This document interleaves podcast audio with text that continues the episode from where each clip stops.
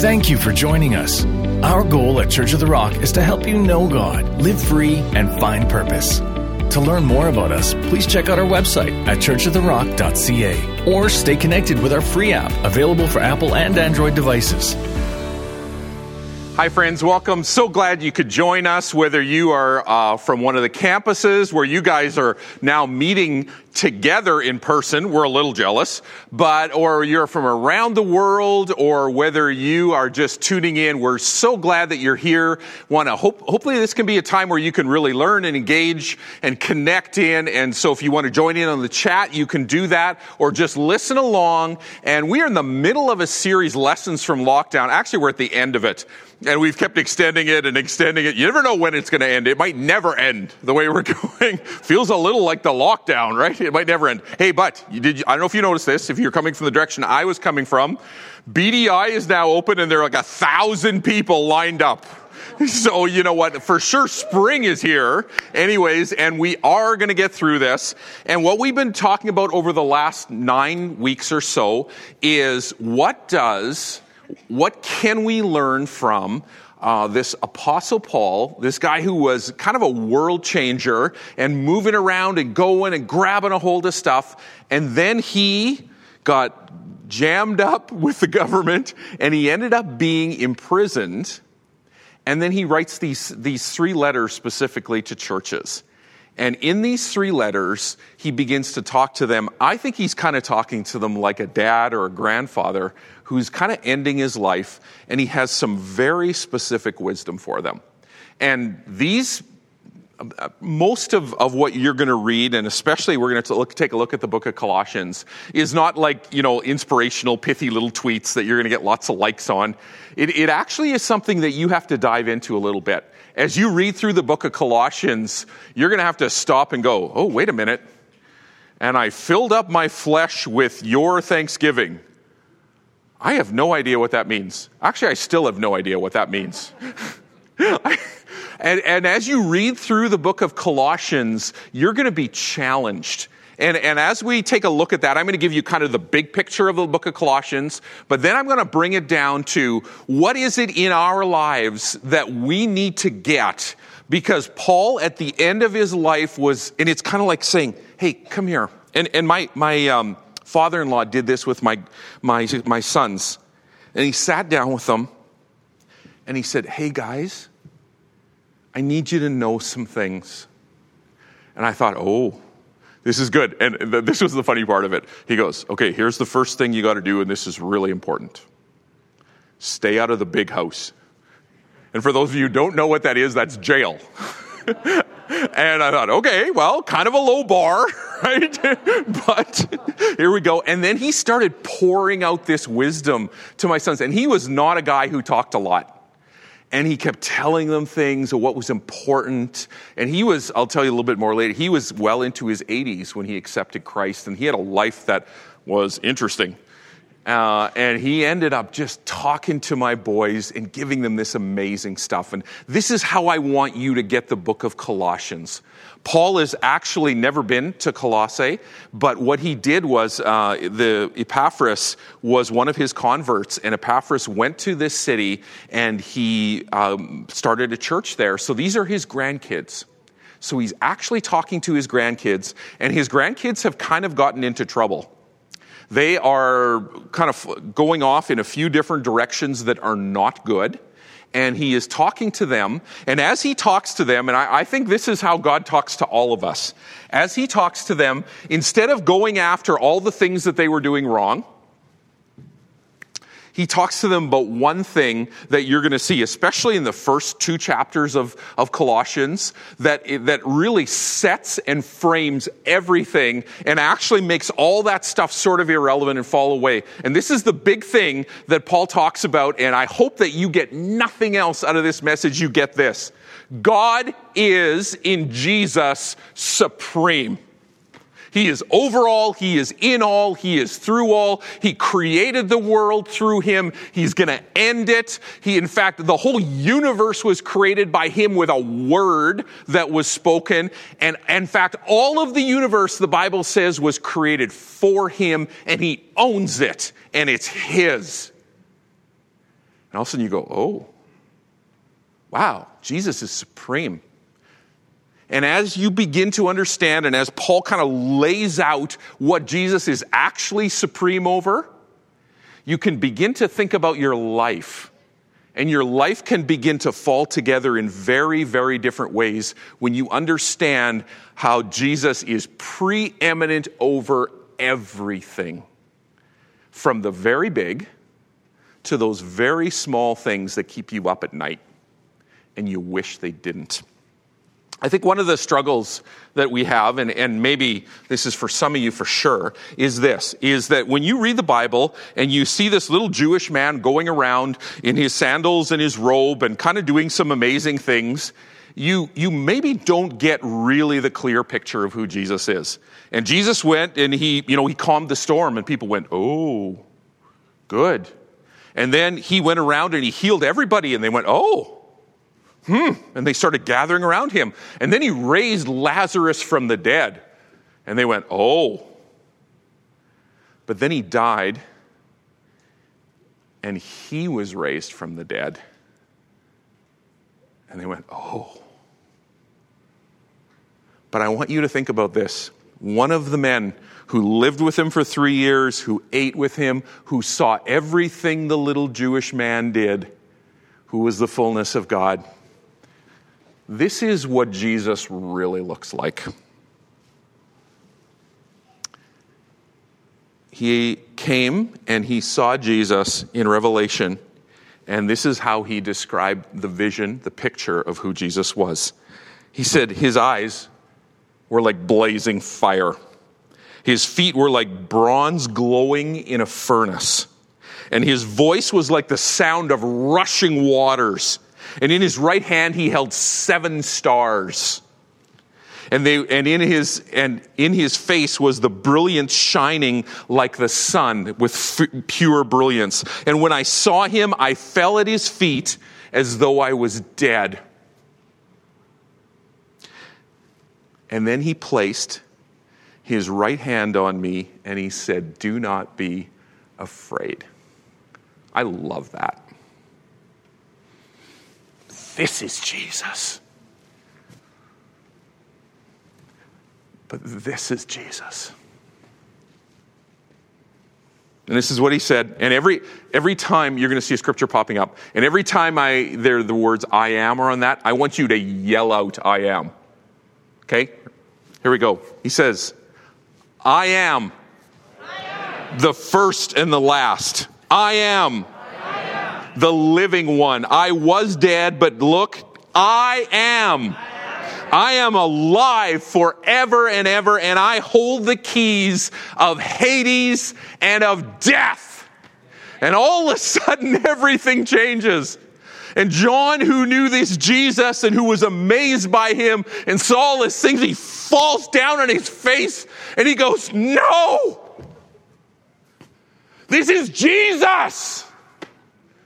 This is the maker of everything. This is the one who holds the whole universe in his hands. And he has a revelation of who Jesus actually is. And my friends, you and I, we are on a journey to understand who Jesus actually is.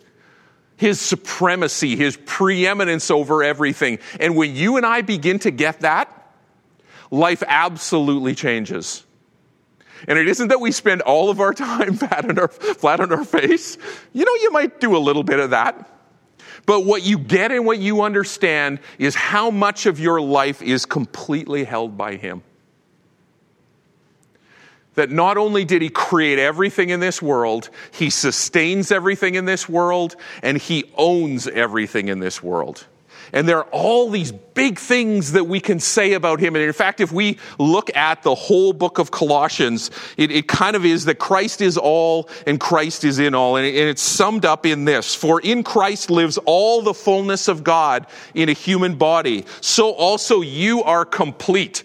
Wherever you are, say complete. You got that, right? Because Jesus is who he is, you are complete.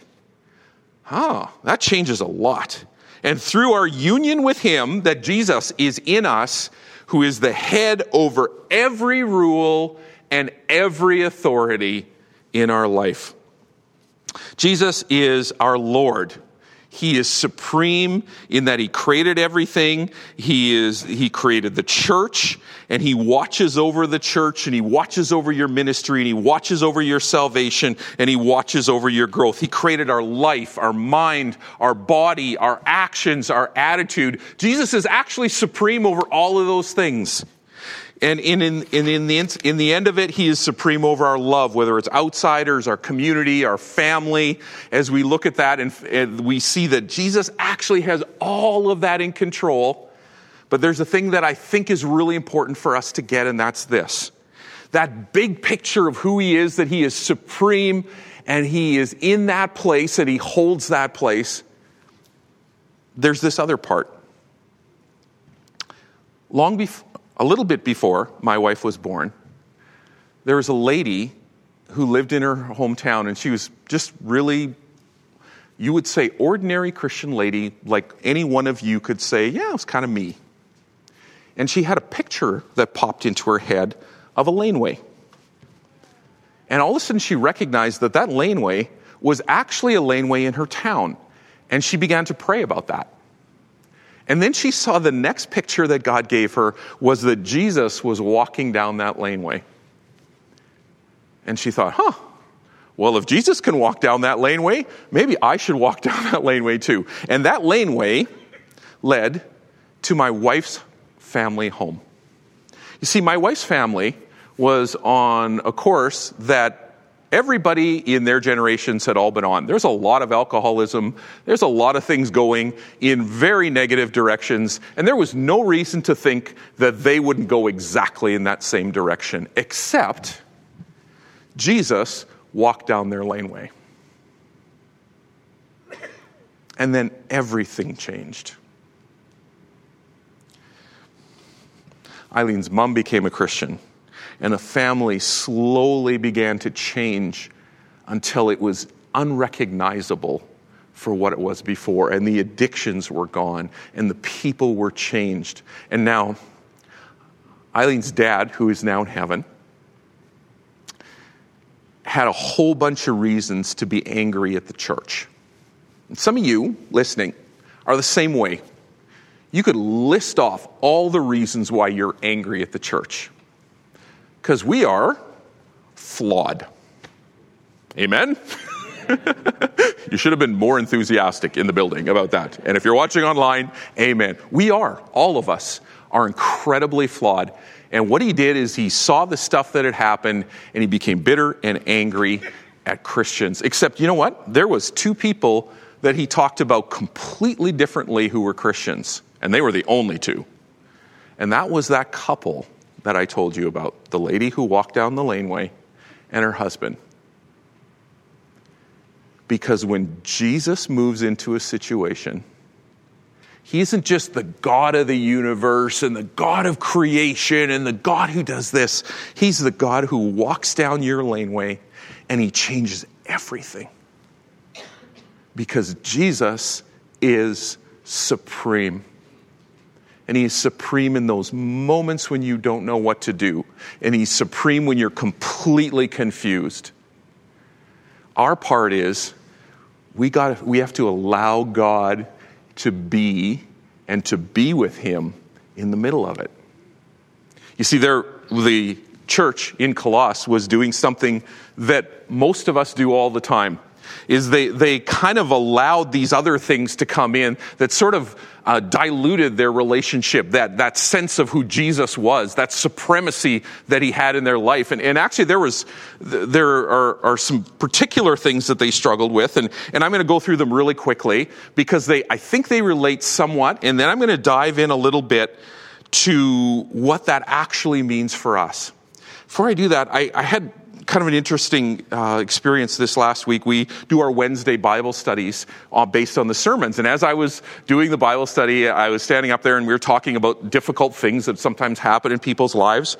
And as I was just about to say my next sentence, I had this thought that come to mind, and it said, you should apologize to someone online for something, say sorry for something that happened to them in their life.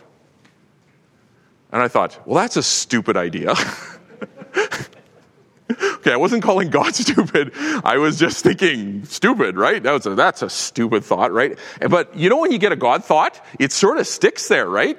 And, and it wasn't like I had to do it. I had a choice, because we always have a choice. But there was a thought, and that thought came in. And I said, okay, wow, I hope this doesn't sound insincere and shallow. That was mostly my thought. And I said, you know what? You've had some, there's somebody watching online, and you've had some incredibly hard things happen in your life. And that person is never going to say sorry to you. So I would like to do that. And I'm really sorry. And I thought, woo. All right, and now we go back to our Bible study. And it just felt like one of those things, right? And it's kind of like the way it is in life. But did I mention that Jesus was supreme? Is that he took that thing that I thought was, eh? And I, I got a call on Monday, or an email on Monday from this lady, and she said, you know what, that person that you talked to, that was me. And that person will never say sorry to me. But I so appreciate that coming from you. I'm like, ah, Jesus, you're amazing, right? Even when you have this hopeless pastor who's kind of like floundering around and whatever. And God just reaches in, because he is not just the supreme God of the universe. He is the God who comes, and he comes right to where you live. And he puts his hand on the spot that needs it. And he touches it, because he is supreme in everything. Those of you who are here can give God a hand. And those of you who are online, you can hit the heart button. That is who God is in his life. So what are the things that the church in Colossae struggled with? And uh, Paul says this to them. He says, see to it that no one takes you captive with, with hollow and deceptive philosophies. And he calls them like fine-sounding arguments. And I'm probably going to get in trouble for this, but this is my contemporary version of that. I, I heard something lately, and I thought, oh, I bet you this is just like that. And, and maybe you've heard this before. Love is love. And you know what? That sounds really good, doesn't it? But actually, that's not true. Because there's some love that's destructive. There's some love that is not the pattern after which God chose to have love connect up. And so I think as we live our life, we need to be so cued into the Spirit to say, you know what? Just because something sounds good and is based on human tradition or on the way society is going, doesn't mean that it's God's best. And God, we want to say that you are supreme. And even though I may feel it, and even though it may be hard for me to hear these things, God says, you know what? I actually created you. I know what your heart really needs. So let's take a look at the things, like really quickly, guys, and then I'm going to get sort of where we are. What are these things? The first thing was this, is the, the Church of Colossae struggled with legalism, and there was a lot of don't taste, don't touch, don't smell, uh, don't handle. And, and when you think of that, these are what Paul says. It's sort of like you can't even taste it, you can't even touch it, you can't even smell it. Does this seem like a lot of rules to you? And you know what? This is a little bit of what happens in church sometimes, is we get we get way too much into the rules of things, and we forget about the person. And this is what happened to these people who were in church, is they, and some of the Jewish people got caught up in their Old Testament laws, and they were in, they were so enraptured in that part of it that religion took over. And Paul says, don't you know this, that when in fact you were baptized, all those things were taken care of. And you actually are no good anyways. Your, your goodness is never going to be good enough. So when you were baptized, you were baptized into Jesus. And so that's taken care of. The second one is this. There were some people who were super spiritual. And they always kept talking about the deep things of God. And they would go on and on and on about the deep things of God. And this is my own little personal whatever. Sometimes I hear people talking about the deep things of God. And their, all of their relationships are like a train wreck, and their marriage is a dumpster fire. And I think, yeah, you don't actually need any more deep things from God. You know what you need to do? You need to love your wife. This is actually not, it's not that deep, right? And, and uh, you know, sometimes we just get into this, we get into this super mystical stuff and everything. And at the end of the day, your relationship with God isn't complicated. And Paul says, you know what? What you you don't really need these deep things. You don't need to pretend. Those all those things were a shadow. The reality in your life is Jesus. When you draw closer to Jesus, you actually have a life that's that's beyond yours. And the last thing that he talked about was the people were kind of taking the gospel and adding to it. And uh, there's an official name for it, not important. But basically what he said is that the, the philosophy was a little bit of this, is that we are such terrible people and are, we are so sinful and God is so amazing that we kind of have to use the angels as intermediaries to pray to God because we couldn't possibly pray to him because we are so sinful and God is so amazing. And, you know, you think about that, that kind of makes sense, sort Sort of, right? Like, God is amazing. I'm terribly sinful. Except Paul says, like, really, guys? Why are you adding stuff to the gospel? Jesus came, he died, he broke down every wall. Now you can have a relationship with God, you and him. You don't need to add anything to it. And as they began to see this, you notice that in every way, what Paul did, rather than kind of saying, there's a heretic in the house, which is true, right? It's true of this church. You all kind of heretical. I'm kind of heretical, right? We all have stuff. We all have issues. He said, you know what? Let me do something for you. Let me point you to how amazing Jesus is, that he is preeminent over all things, and suddenly everything falls into its place. When you understand who Jesus is, a lot of this stuff just falls away because it's your relationship with him that allows you to grow and to move forward. So I want to take some time and I want to talk about, and, and this is my part where I'm going to kind of poke at you a little bit. You ready for that? Sure. I'm going to take that one voice as permission. See, because we can't just take the Bible and say, well, that's great. Oh, look at what those things that those guys had, without kind of looking at ourselves and our church in North America and what we're doing. And I think there are, there are a number of things that if Paul were here, he would look and he would say, hmm, problem. One of them is this. There is a way in which we function generally as a church, and a church as, as in the big church, is that we have Jesus and... And that we don't function with, well, I got Jesus and that's what I need, but we have Jesus and. And the things that we go through in our life, we actually pull in a bunch of other stuff to help us because we aren't willing to wait and live in the confusion and live in the frustration. And we do like Jesus and maybe I need to go to the fridge because that's going to really help me, right? Or maybe I just need to find this little happy place in my mind when my marriage isn't doing so good where I can think about other ladies that I can make up that aren't really real and it would never happen. Or we have all these places that we go to and we have Jesus and in our life. And you know what? We all do it. All of us. And we're on a journey in our life to understand that it's Jesus, period. That he wants us to be in that place where we will live and draw our strength from him and draw our encouragement from him, that he is the main point. And, and I, I remember there was a, a couple twenty years ago. I've done a lot of weddings. Well, I was first I was in a Mennonite church where they got married like at eighteen. So it was like boom, boom, boom, boom. Married them all off and then came here, Church of the Rock, kind of became the marrying pastor for a while. And at last count, I was like one hundred eighty-eight weddings that I'm officiated. And I love it. It's like one of the funnest things I get to do. You get to interact with these couples and connect with them. And I was doing this wedding, or doing the, the ceremony, and, and I met with these couple, and it was sort of odd, because I've done a lot of weddings, and as they were talking about stuff, they were never excited about each other.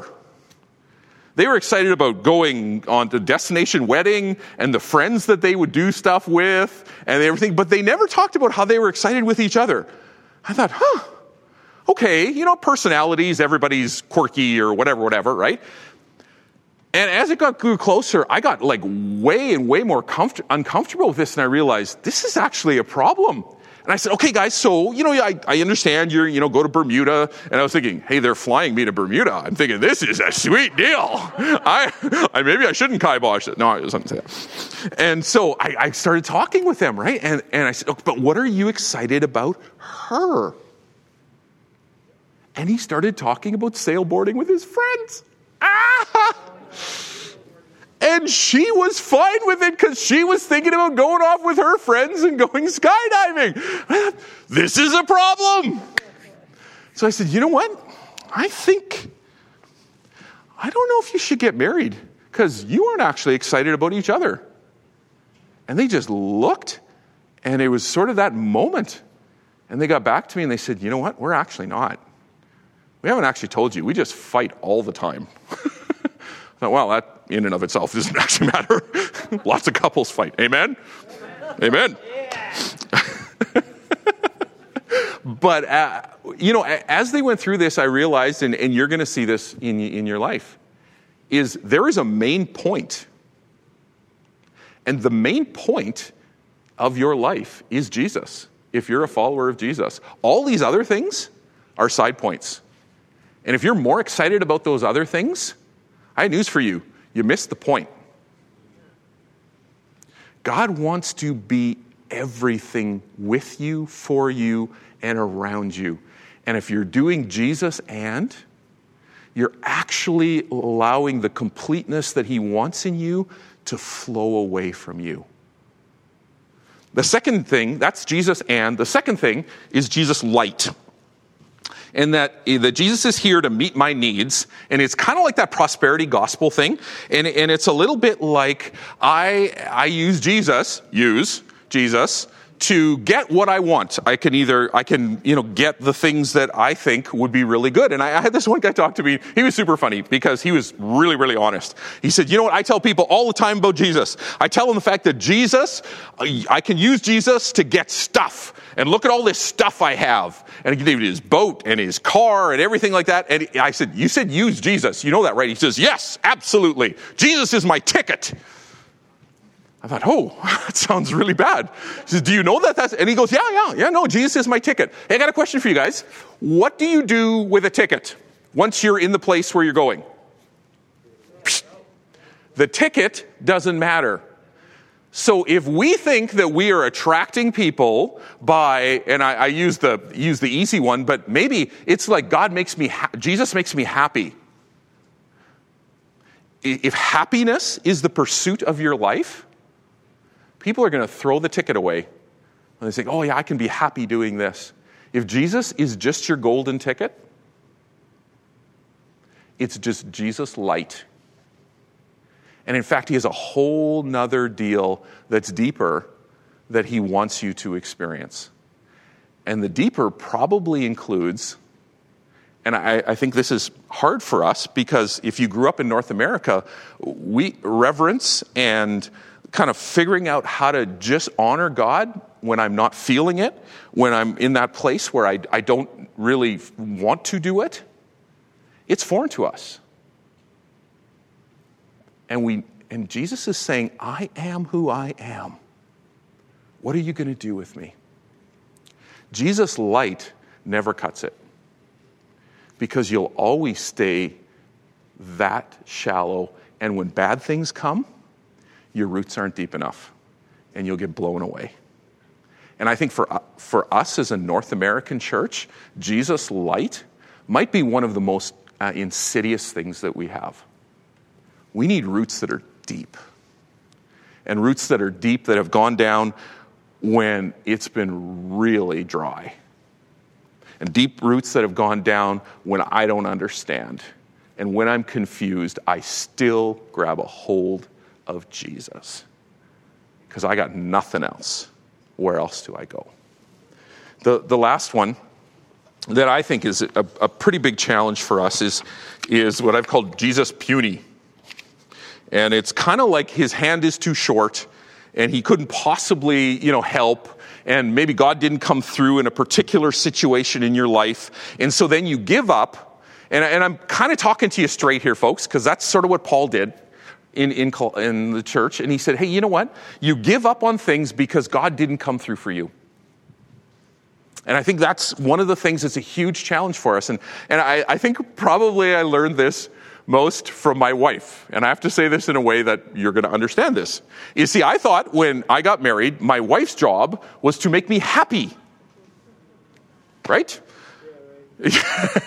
Yeah, right. And and I thought, like, why wouldn't she just say, Aubrey, you're awesome. Wow, that was great. You know, and just be like, I'm a I'm a verbally effusive person. I love talking like that. Uh, my wife isn't necessarily that way, and that part is neither here nor there. But I realized after a while that my wife, being a very godly woman, was more committed to who I could become than making me feel good every moment of every day about myself. Dang. See, because when you're immature, it's like not a lot of fun, right? Come on, stroke me, make me feel good. Doesn't matter, right? But what God is a lot like my wife is he actually is way more concerned about who you are becoming. And he looks at you and he calls out all the best in you. And he doesn't actually, isn't actually so concerned that in the moment you might be struggling with some things or working through, because what he is working in you is a far greater glory. And as you live your life and as you struggle through what you struggle through, you know what? It is never that God's arm is too short. Never. God is always supreme. But probably what he's doing in your life is he's looking at you and he's saying, you know what, I want you to be everything that I made you to be. And I'm going to help you through this. You see, the God who is supreme, who could have stopped this whole coronavirus right in its tracks, is the God who is supreme, who will help you through every moment of this, no matter what your situation is. That's how God is supreme. Amen? Amen? Folks, as we look at this, I want to end with, with one final thought for you, and that's this. That God is big, and we could talk about his bigness, but I, I want you to leave with a sense of who he really is in your life. There's a young man uh, that I know, and I've asked his permission to, to tell his story, is, is that he was, you know, for years struggling in his faith and kind of back and forth. And a little while ago, he really kind of dug in and got serious. And then it, this thing happened with his wife. And, and it was sort of one of those things out of the blue where this young, vibrant, like go get him twenty year old, twenty something young lady, all of a sudden was like she was eighty-five years old and she couldn't walk and she couldn't do things. And cognitively, she was degrading. And it was just terrifying for them both. And she had a brain shunt from birth that they said if in fact that had come loose or wasn't functioning the way it could function, she could die any moment. And he would watch her in bed and think that she had stopped breathing. And he lived in terror his whole life, his whole lifetime during that time. And he was at work just absolutely driving himself insane. And and there's sort of two thoughts. One is, and I believe this is for someone who, this is this is you, is is that you've been kind of really digging into God recently, and uh, now something really bad has come, and you're saying, huh, look, this is what happens. I really get my life, and I'm going after God, and then this thing comes. Let me just cue you in right off here. Who do you think absolutely nudged you to get going so you would have the ability to take this situation with his strength? God did. Because Jesus is supreme. Not just in the big things, but in everything. So if you're going through something right now, that means he's preparing you and he's got you in the middle of it. So this young man with his, his new wife is in this situation. He calls my office, and, or he calls me at home, and so he and I are chatting. And as we chat, um, I give him some of my advice, and he gets a little bit of Aubrey, which is, eh, you know. And I say, hey, why don't we talk to Jesus, which is brilliant.